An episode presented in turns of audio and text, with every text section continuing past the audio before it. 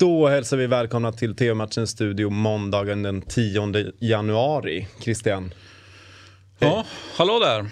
Otto, allt väl? Det är bra. Hur är det med dig? Ja, jo, det är bra. Det är bra. Mycket fotboll nu, intensivt. Trots att det ställs in matcher till höger och vänster så är det ju eh, liksom, det är matcher så det räcker och blir över. Så jag är helt marinerad här av, av helgens händelser. Mm. Och eh, slutet på förra veckan. Eh, väldigt fotbollsintensivt har det varit. Ja.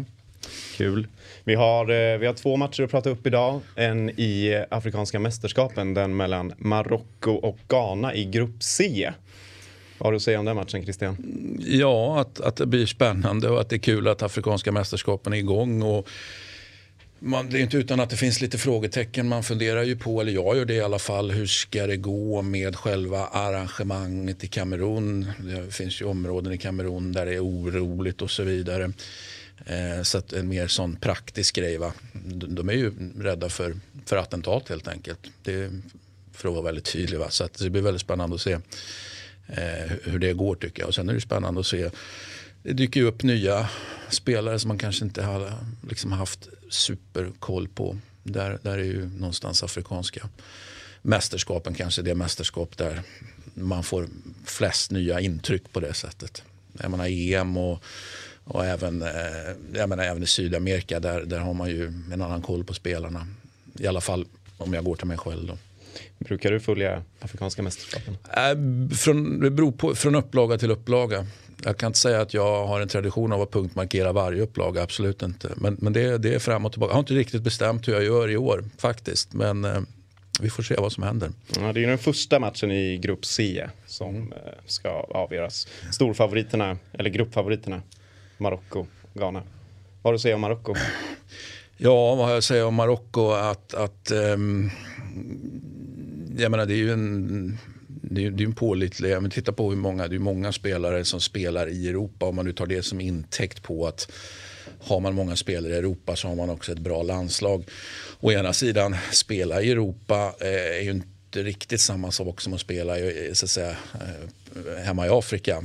Så att, eh, det behöver inte betyda bara för att du liksom går hyfsat bra i Europa, att du per definition är, är, bra i Afrika. Så enkelt är det ju inte heller. Va? Men, men visst är Marocko ett, ett lag som har ja, men gott om Europarutin helt enkelt. Och hyfsat bra lag också.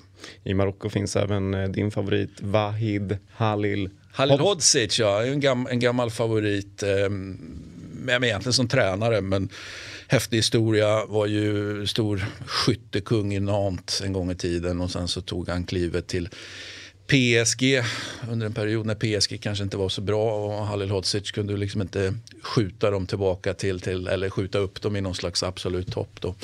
Eh, det klarar jag inte men, men eh, han är häftig Halil Hodzic tycker jag. Eh, dels som spelare men, men, men också som tränare.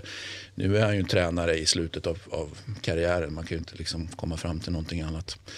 Han gjorde det där som det var ett tag när PSG inte var speciellt bra. Han valde då att träna PSG i ett läge och, och då någonstans sakta men säkert taktar ju den tränarkarriären ur. Och han fick köra Turkiet efter och sen så blev det arabvärlden och sen så, ja, det gick ut för helt enkelt. Det är inte mm. alltid lätt att fingra på PSG Nej, oavsett verkligen. om de är bra eller dåliga. Har vi, eh, kan du slänga dig med något tipp, något resultat? Nej, men vi, vi tror på Marocko här. Marocko eh, ska vara pålitliga liksom och Ghana. Ja, men det är lätt att få för sig att Ghana är, de är liksom ja, men de var ju fantastiska 2010 och det, det, är lätt men det är rätt länge sedan nu 2010 mm. och så, så om de nu hade en gyllene generation då så känner väl inte jag att det finns någon gyllene generation där nu även om det såklart finns, finns eh, enstaka bra spelare. Så mm. det kan säkert bli tufft men, men Marocko tror jag på. Så en etta säger du? Ja, det får bli en etta där.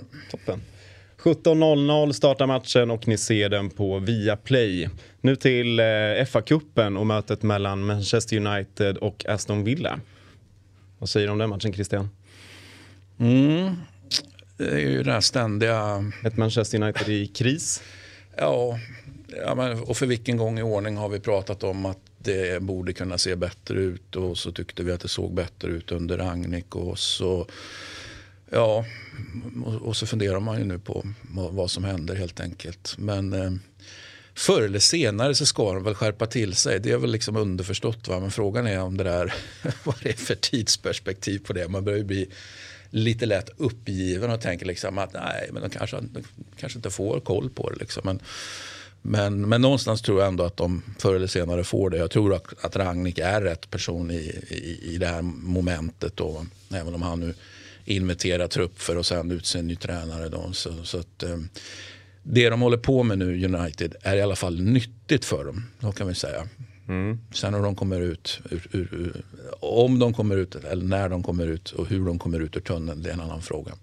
Och Aston Villa med förstärkning i eh, Coutinho. Har du att säga om den värvningen? Ja, det, det, är ju muskler om inte annat. Eh, måste man ju säga. Det, det är inte vilken spelare som helst. Även om han ju på slutet kanske har spelat lite grann som vilken spelare som helst. Det, vill säga, det känns rätt länge sedan han var ja, men riktigt bra som gjorde att han fick då den här ska vi säga, jag vet inte om vi vill kalla det för supertransfern till Barcelona men, men stora transfern i alla fall till Barcelona för mycket pengar. Så vi får se om han, om han hittar tillbaka. Eh, United ska väl ta det där. Mm. Då säger vi eh, etta. United-seger. Ja, precis. Men med, med, väldigt många förbehåll såklart. Va? Ja. Men som sagt, va, förr eller senare så, så, så, så, ska de skärpa. Det finns ju en inneboende kvalitet såklart. Va? Men inneboende kvalitet är tydligen inte allt här i världen. Nej. Bra. 20.55 startar matchen och ni ser den i Viasat Premium. Det var allt för idag. Tv-matchen, studio är tillbaka imorgon igen. Hej!